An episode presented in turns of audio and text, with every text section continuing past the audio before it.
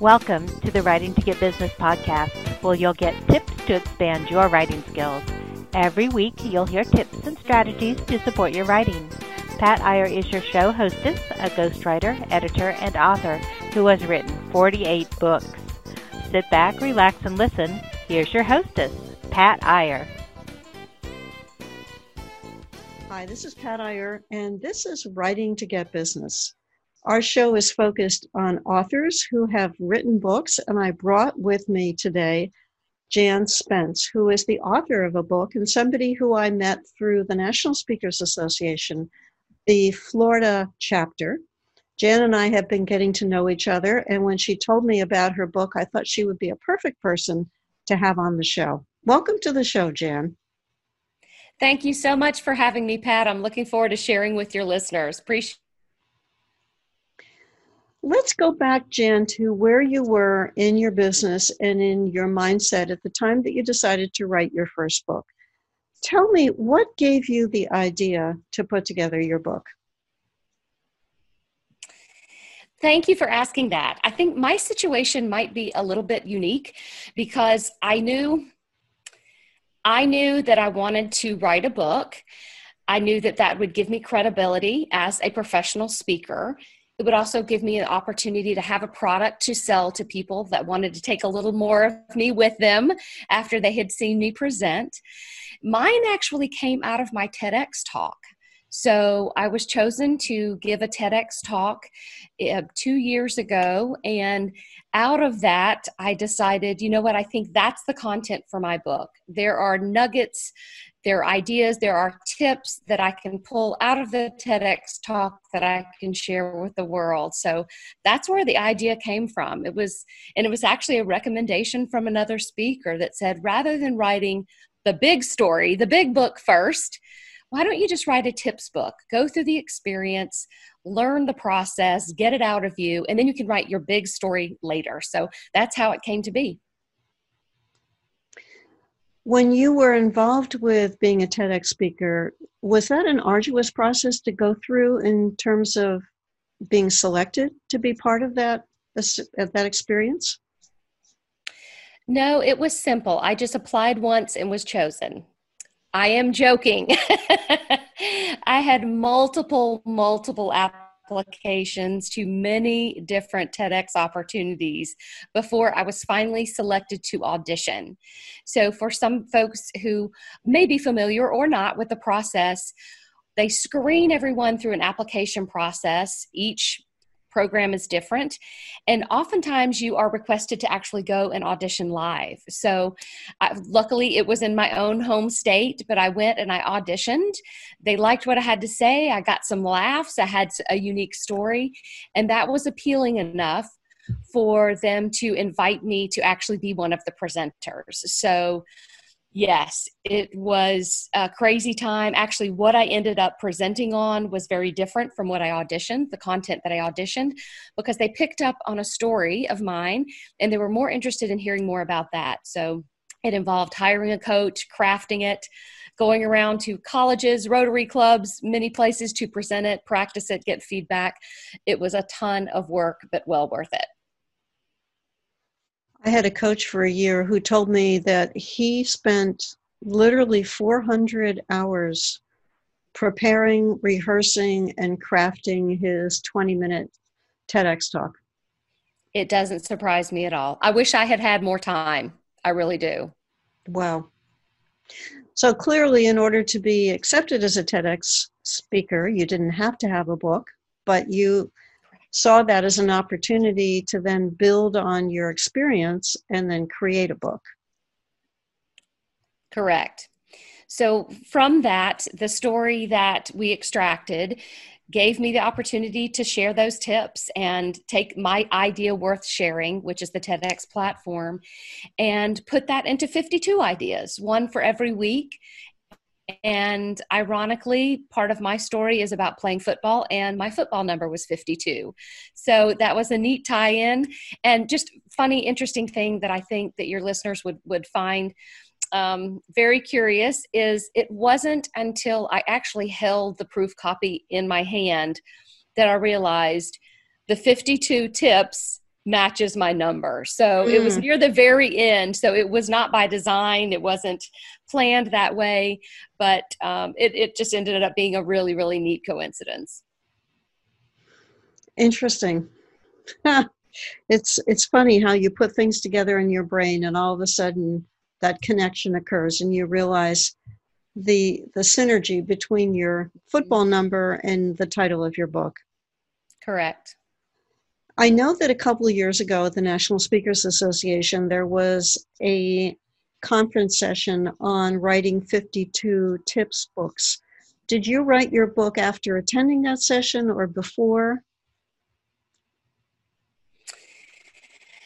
I don't recall that. So I didn't, I probably didn't attend that one. Uh-huh. Um, so it, it was really, it was a fellow speaker. I was sitting, we were co-presenting, uh, co-keynoters at a conference. And I said, how did you write your book? I think she's got several books out. And she said, Jan, just write a tips book. What do you know about? And at that time it was sales. And she said, Could you write just a tips book on little tips of sales? And I said, Absolutely. She said, Get that out, get that out first.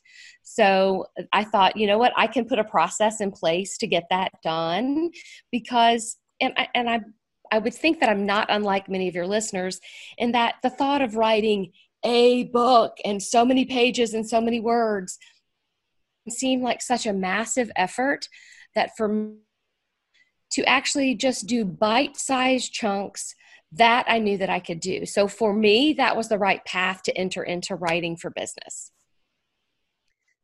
Did you organize these tips in any way into categories, or did they start from simple to complex, or, or you know, was there any framework in the book? I'm probably not as advanced as that. but I, I can share the way that I wrote them, and which might be a little bit unique, but I hope that this encourages folks out there who are thinking about doing this or have done this as it may be a unique idea. I actually wrote mine in the pool at the local spa. So for nice. me, I decided that to do this, I needed dedicated time.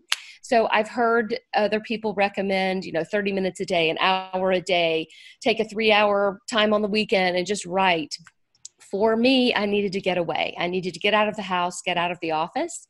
So my plan, I retreated to, I had two days booked at a local, it was basically like a day spa that had a nice pool. And I literally took my laptop there. Um, I planned my day on the treadmill in the workout room that morning. I had gone ahead and written, writ, excuse me, read a few things that I had been written about how to start writing a book and how not to get distracted. And so I literally sat in the pool with my laptop on a towel and just typed. And anytime that, oh, I forgot to pick up the dry cleaning came in my head, I had a, a parking lot for that. And I would put that thought there and a way that in the process, oh, this is another great idea. I had a way to code that so that I could just really let it flow. And so I had the majority of the tips out of me, not edited and not in any order in two days. And so mm. for having the guts there, then I took a retreat. My husband works out of town, so I went up to him because there would be no laundry to fold and things to distract me. And I just began to whittle things down. So for me, the order is relatively random. Um, and, and to be just quite frank, and I hope that again, this is encouraging. I'm a simple person, so hope this is encouraging to your listeners. A lot of it be, turned out to be the way that the pages flowed in the book. So if a tip is two pages or three pages or one page, we alternated that. Some have graphics, some don't. Some had little um, side note boxes of definitions with football terms or a pro tip that gives a little added information on that particular tip. So we really just laid it out based on what would look visually appealing and mm-hmm. flow well for the reader from my limited perspective. So again, just letting folks know you don't have to be the master of of knowing all of that that you can still get it out at least for and then you bring in the pros to give you feedback. You talk about a, a process that it sounds like was accomplished very rapidly. I think about people who get stalled, who have books trapped inside them for years and they say, Oh, how can I possibly write a book? It's going to take me two years to complete. And you're talking about something, at least in terms of the raw output, took place in two days. True and, and I, as I was sharing that with some friends, they said, "Don't tell anyone you wrote your book in two days." And I said, "I know other people that do that. They take a weekend, they go to a mountain cabin, and, and they mm-hmm. commune with nature and get it out of them." So, I felt like it was a valid way for me. I just had to let it flow. I had that dedicated time. My mind was in the right place, and I was ready. I knew what these two days were about, and that's what I focused on. And again, I put myself in in a in a physical place that was comforting to me that I knew that I could produce. So you ask about my time frame and maybe why that was so quick. My story, Pat, is that in January of that year, I was looking at my speaking schedule and it was a little thin, meaning I wasn't going to this place and flying here and there. I had a couple of weeks here in gaps. And so I thought, you know what, this is the year I'm going to write the book. And this was after uh, obviously my TEDx talk had come about. So that was a next logical step for me. And so in January, I was booked for a speaking engagement in August. And they said, Would you like to sell your books there? And would you like to do a book signing? And schedule let that be a part of the schedule at the bookstore. And i said absolutely. I'll have a book by then. Sign me up. Well it wasn't until i believe it was june that i got the email asking if i was going to be bringing my books with me to the bookstore or if i was going to have them shipped in advance. And that was one of those you know home alone moments where you're like oh yeah i was supposed to write a book this year. That's right and so at that moment, I thought, oh my goodness, I've got, you know, two paths I can take here. I can just say, didn't write it, back burner, not going to do it. Or I can say, you know what, I've got a deadline, find out if it's doable, and let's go for it. And I did the latter. I contacted an editor through a recommendation from a friend and said, Is this doable? And self publishing it was doable and she kind of told me the here's the steps and here's how quickly you're going to have to work and i missed the deadline by two weeks but i finally i had a book in my hand when it was over with so mm-hmm. um, i was thrilled to be able to to me that time pressure was what i needed and i was blessed to be able to focus intensely and focus the time to get it done and for me i work better under that type of pressure. So that was my, it was kind of it was a necessity to get it done. So that's that's where that's how it happened for me. And then you went to the event. Now, did you sell these in the back of the room, or were they sold to attendees at the event as part of your speaking contract, or some other model? It was for me. It was offering the it was more back of room sales but i also i did have that book table i had a cd out at the time on a different subject so i had the table there. I had my CDs for people that wanted to purchase that. And then I had where they could order, they could pre order the book. So, because I was, again, I, w- I was two weeks behind on having mm-hmm. it in hand to be able to sell, but at least it was there. I had a title, I could offer that to them in advance. So, um, that was my model. And so it was more people knowing me, coming up to me at the bookstore, um, people that had seen me in the actual workshop that uh, take the most interest, of course. Did you take in some orders while you were sitting at the table for the book? I did a few, not a lot. Mm-hmm. I did not set the world on fire, Pat, but that's okay. The, the the win was it gave me that deadline to get it done and it pushed me to get it done. Otherwise, we might be sitting here talking about the book that I want to. I might be listening to the podcast going, gee, I need to write a book for my business that's reasons. Right. So. That's right. No, I have I've spent quite a bit of time sitting behind tables in exhibit areas selling books to nurses who worked in the profession that I was that I built a business in for 28 years, which is legal nurse consulting. And I always realized that it was easier for me to sell a book if I had it physically there. People people could pick it up and hold it and look at the table of contents. It seemed like it was more of a struggle to sell something that they couldn't put in their hands at that right. moment. So that's why I was curious. Um, I got invited several years ago to teach at a, an association for ambulatory care nurses about risk issues for nurses who work in clinics and outpatient areas. And I thought, well, this would be a good opportunity to put together a book. And I whipped up myself into the the creative part necessary to sell that book. And I did have it at that conference. And what I remember most is that they paid me the princely sum of $500 for teaching for two hours, but I made $900 sitting in the hallway selling my book. Fantastic. What a great story. I love it. so there's nothing like a deadline to to force you to push yourself through that process. Now that you've got those 52 tips, are you repurposing that content in any way?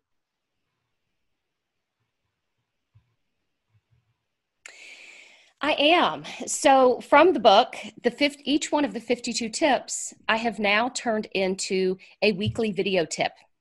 Mm. So I took each one and we started, we filmed, we, me and my small team, but we filmed at the end of the year so that it would start January 1 and it matches the book.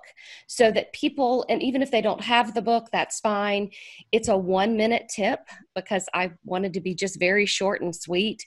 Um, i'm not explaining complicated concepts here. I'm just saying this week uh, to encourage your team. It's it's um, you know have an energy day. Find out what their favorite energy drink is or their favorite coffee.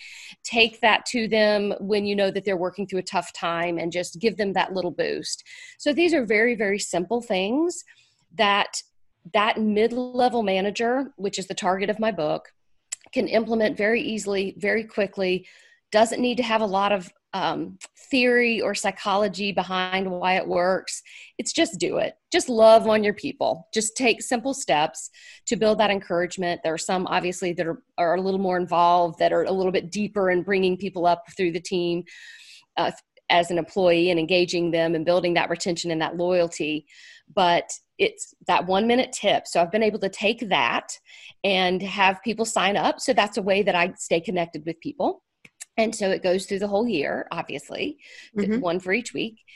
And then from that, we actually took the tip, which is again in the book is really short and sweet, and fleshed out a few more ideas. So, maybe some more fun facts, some interesting things, give them a little more um, in depth knowledge on a blog. So now they have that resource. If they want to go deeper, they can go to the blog and get more information there.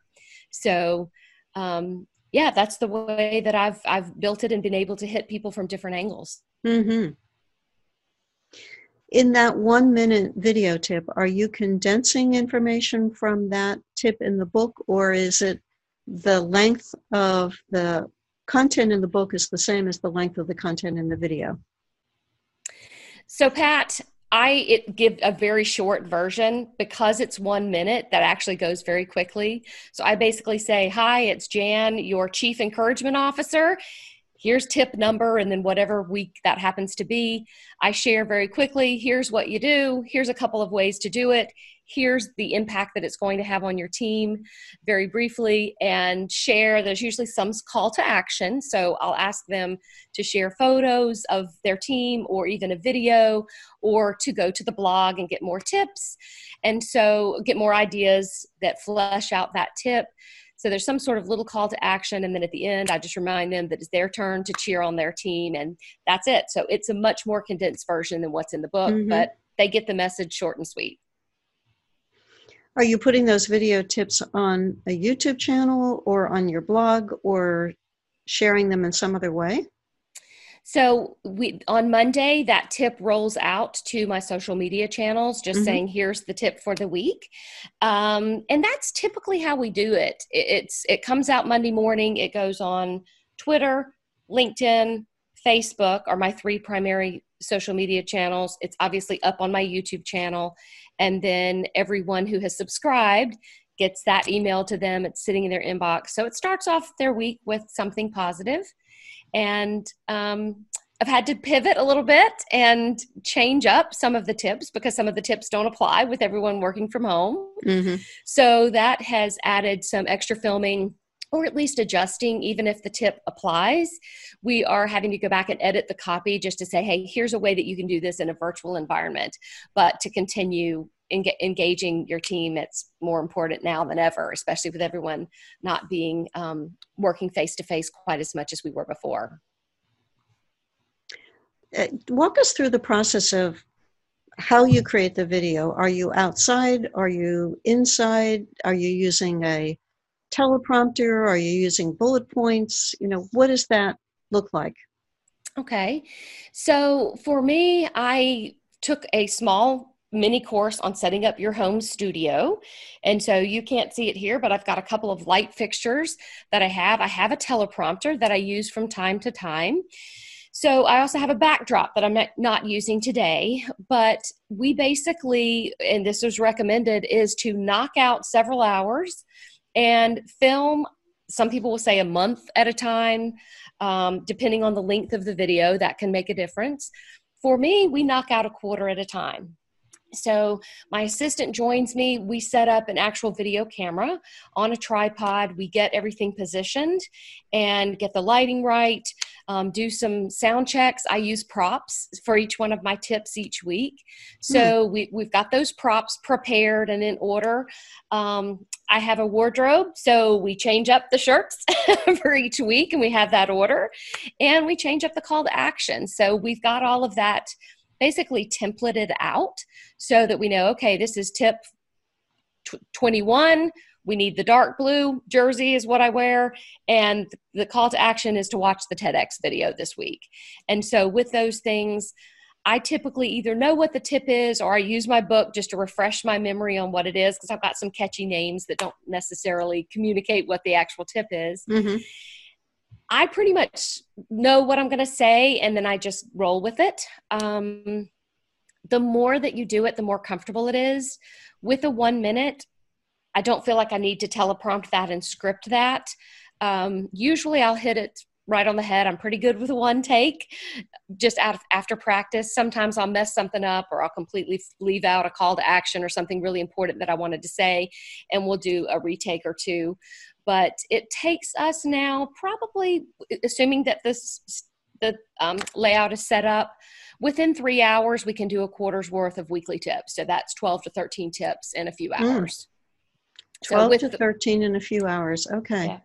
yeah that's impressive they're one minute long it, but we've got everything ready so mm-hmm. we have the props we have again the wardrobes out so that we're we, we have that if we had to sit there and think oh, what can we use for this? It would take a lot longer. So I think mm-hmm. some of that preparing for that filming time and then just knocking it out.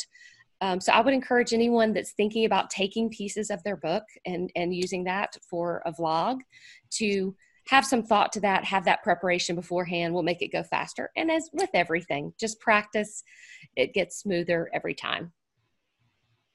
And it's a lot of fun. yes. Yes, what I like about your system is that it's it's very organized. It's controlled. You've thought through the variation. You've thought through changing the clothes, having the props, the lighting. I've been doing brief videos outdoors where, quite honestly, Jan, there are not as many things under your control. I had a guy walk up to me when I was in the Inner Harbor in Baltimore while I was filming and saying to me, Are you with CNN? and I thought, do I look like I'm with CNN? I had then there were some Japanese tourists who were staring at me and giggling and laughing, and I could oh, see them over my shoulder. I had a cow come up behind me on the Rocky Mountains and stand there and listen to my tip as I was talking. And, and I turned around and, like, where did this thing come from? A helicopter who flew through the sky in Baltimore right when I was in the middle of my recording. It, it's pretty amazing. Uh, but if you're in your own home, you only have to control your doorbell, the microwave, the other person that you live with, if you have somebody, your telephone, pets, uh, children, if that's the case, right. right. the cell phone. Right. And, and the long guy. so I've done. Yes, the long I've, guy is a problem. I've been in a situation where um, I was in the middle of a live virtual program and all of a sudden here comes the blower and all of that. And so i'm i'm texting down below can you hear all of that? Because my only solution was to stop run out the door and say stop. So now mm-hmm. i know to let them know. I said hey from two to three i'm on the air. Close to those windows. Don't come and cut the lawn then. So uh, i have to your point pat i think variety is nice. So some of those 12 or 13 i will pick out maybe two, maybe three that are a little bit different and film them in another area. So, mm-hmm. due to one of them, for example, one of my tips is to have people bring their pets to work. And so I wanted to show, I don't personally don't have pet, I will have a fish now, but I didn't at the time. And so I wanted to film pets. And so that was something that I was able to edit together that wasn't just me talking. Mm-hmm. Um, I do one about that has elevators. And so that was a fun one. So I literally got in the elevator and, you know, pressed the button and had to film. You know, I've got a minute to get to the top. And some people came in just as I was finishing the video. So, you know, ding, and the doors open. So again, uncontrollables, but adding that variety outside with different backdrops, I think is great. So. Mm-hmm again and it makes mm-hmm. it more fun for me to have a little bit of variety. It does as long as you can control the distractions. I, I, just thought about the fisherman on the beach in fort lauderdale who was busy casting into the surf while i was doing my tip but i figured out because i bring the videos into camtasia and have learned how to do some simple editing i could put pictures to cover where his figure showed in the video so that they didn't see him necessarily walking along the beach. But at that strategic moment, I was inserting either a picture or some footage to cover up that particular aspect of what was showing.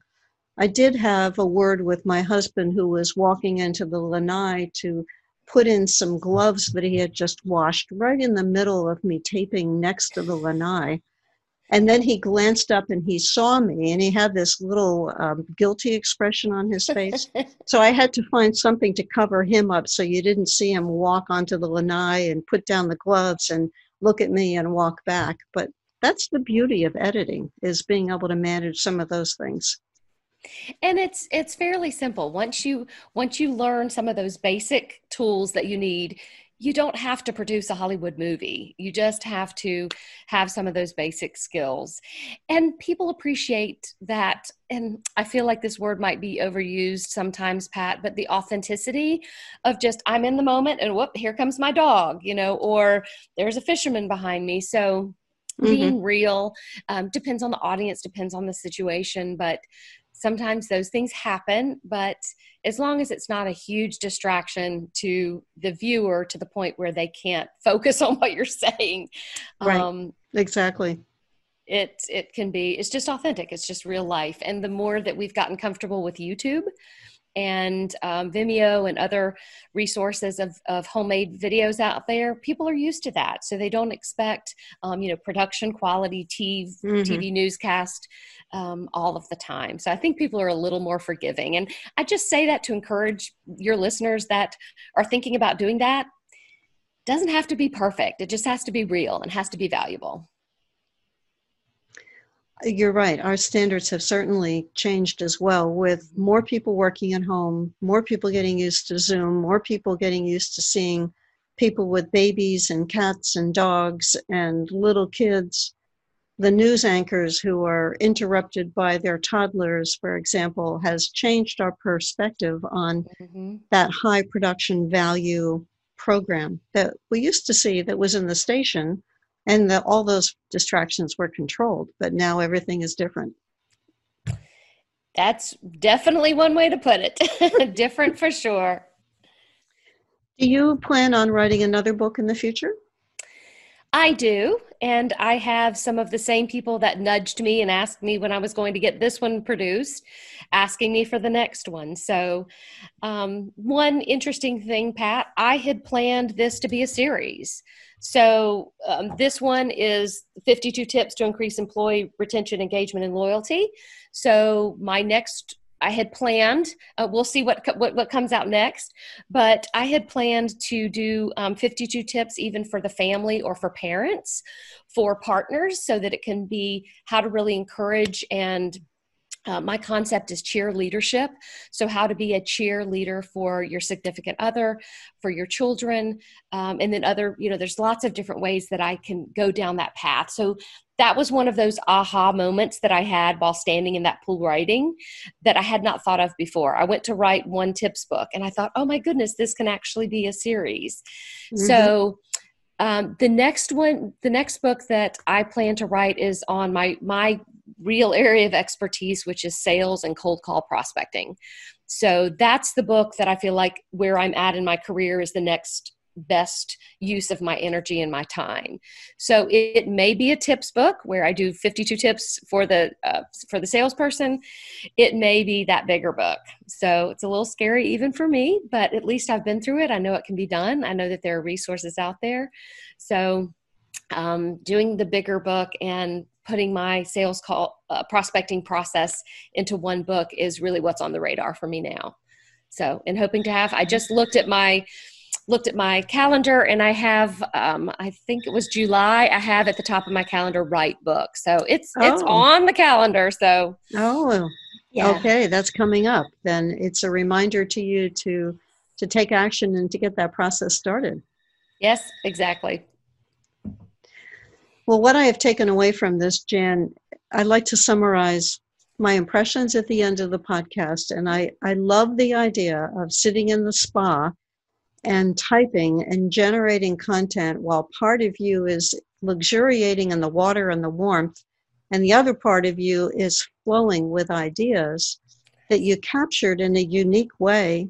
You've shared with us the fact that this doesn't have to be an arduous process that takes months to complete once you've got that content, and it, and it sounds like you were doing a brain dump, if I can use that rather crude expression of what are all the things that I know that relate to the that employee engagement process that is important to be able to share in a book. And you laid it out based on how it would physically fit within the book to make sure that the spaces weren't wasted and that it would flow logically, and then beautifully repurpose the content with these short one minute videos. Many people are intimidated by creating videos, including the way that I felt about it when I first started forcing myself to do it. But by repurposing that content, there's no question that you would have any difficulty figuring out what you want to say by drawing on the book, but also changing the content based on what's been going on in the world, how we have shifted as a result of the pandemic. How does that bring sales into a different perspective? So you didn't say, all right, well, I'm going to create my videos based on the world that we used to have, but based on the world that we've got right now. And you also shared how you've been multi tasking, multi scheduling, in other words, doing the filming in blocks of time so that you're not taking down your set, filming two videos, then putting your set back up. I don't think I said that in the right order. Setting, putting your set up, doing the filming, taking your set down, but you're taking a, a chunk of a couple of hours, two or three hours, and knocking off very impressive number of videos, of 12 or 13 videos at one time. Uh, I usually do four, and it takes me about half an hour maybe. And then the lighting outside is beginning to change, or somebody's decided they want to cut the grass across the way. Um, but as you pointed out, if you're doing it inside, you've got much better control over things like distractions and lighting so that you don't have to worry quite so much about interruptions. Always that lawn guy that will appear at unpredictable times that lawn guy has come in when I've been doing webinars, doing podcasts, um, interviews. It's it's amazing. There's almost an unerring instinct. Oh, Pat is doing something that requires quiet. This is the time to it. trim the bushes under the window. Why? Why? There's so many hours in the week that I don't have anything going on, but but for whatever reason, maybe that's the lawn guy karma that we all have to live with. And you've also shared with us that this process has encouraged you. You got it done in a hurry in order to meet a deadline, and you got that first book done, which is the zero to one phenomena, to go from no books to the first one. It's a much shorter gap to go from number one to number two, and number two to number three. You begin that process, and it becomes easier and easier and easier every time. That is good news to hear. And I love the way you, um, the ideas were flowing as I was in the water. Beautiful, beautiful choice of words there, Pat. Thank you. Well, the water was flowing and the ideas were flowing, so it's all good. It's all in synergy. Love it. How can our listeners find out more about you and the services that you offer?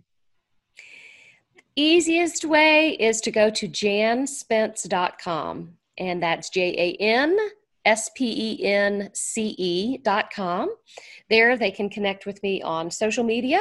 They can subscribe to that one minute tip if they want to hear what that's like and encourage them in their own video tip each week. The blog is there.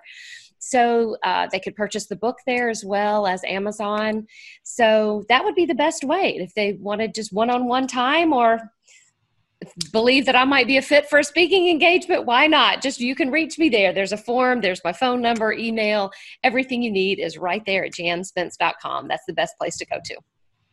Perfect, perfect. And I assume that you do virtual presentations as well as live presentations you do not have a choice these days. I do. I love live. I'm ready. I'm ready to get back on a plane, Pat. But yes, I've got the studio set up so I can do virtual and make it as lively and interactive as possible. So yes, I've entered in that that that space even more than I was before.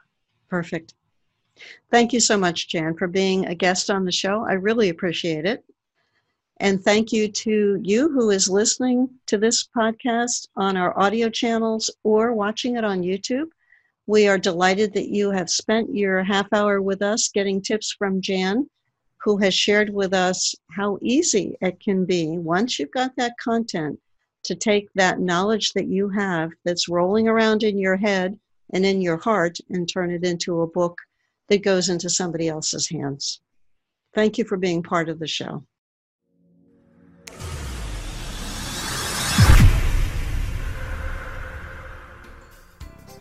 We hope you enjoyed today's episode. Check out Pat Iyer's resources for writers at writingtogetbusiness.com. That is W R I T I N G T O G E T B U S I N E S S dot com. Coaches, consultants, and entrepreneurs work with Pat so they can get more business by writing and sharing their expertise. Check out Pat's resources on writingtogetbusiness.com. This podcast is a part of the C Suite Radio Network. For more top business podcasts, visit c-suiteradio.com.